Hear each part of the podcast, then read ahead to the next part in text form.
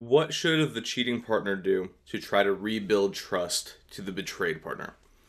This will be helpful both obviously if you are the cheating partner, but also if you're the betrayed spouse and you're trying to figure out how you can communicate what you need from them. This video will help you too.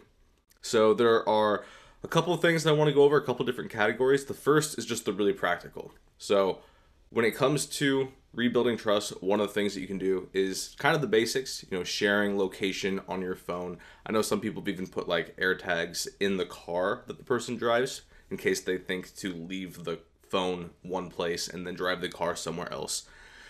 Those types of things can be really helpful if you understand the principles behind it.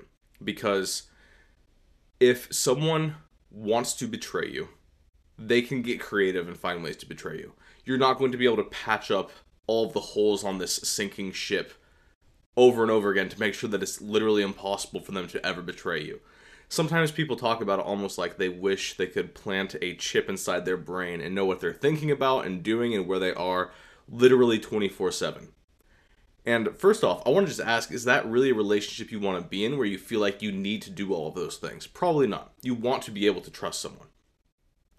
The point of these types of, you know, monitoring access to a phone, making sure they don't like turn their phone a different direction when you sit down next to them. Those types of things aren't about having a foolproof system where it's impossible for them to cheat again. Those are about looking at the steps along the way that took place and figuring out how you can reverse engineer a way to kind of cover up a few of the main things. And it's more so just a sign of their willingness to be transparent and open than it is a foolproof system to prevent cheating in the future. So just keep that in mind, and those types of things is kind of the first category. Second is just kind of rekindling the romance, kind of going back to how you pursued this person in the beginning of the relationship, what you did to build trust at the beginning. And the important principle here is that the relationship is kind of over once someone has cheated and betrayed at that level and broken that trust that's been built up over years and years and years, that wasn't just like a one time built up thing. You're kind of starting from ground zero, which is a helpful way to think about it just in general from both parties' perspectives.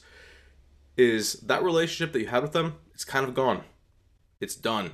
It's thrown in the trash can. There will be bits and pieces from it you can pull from for a new relationship if you want. You can kind of plant those seeds again within a new relationship. But think of it as okay, I'm done with that old relationship with that old person. Do I want to build a brand new relationship with this person again? And so going back to wanting to rebuild intimacy and connection slowly, one step at a time, taking them out on dates, is typically the approach. Like trying to go straight back to like the physical intimacy that you had before might be rushed for some people. It's a conversation you need to have. And if you are the partner that cheated and you're frustrated that there's not a physical intimacy right away, you need to grow up and realize that that's going to be a very common thing because you're rebuilding the relationship from scratch now.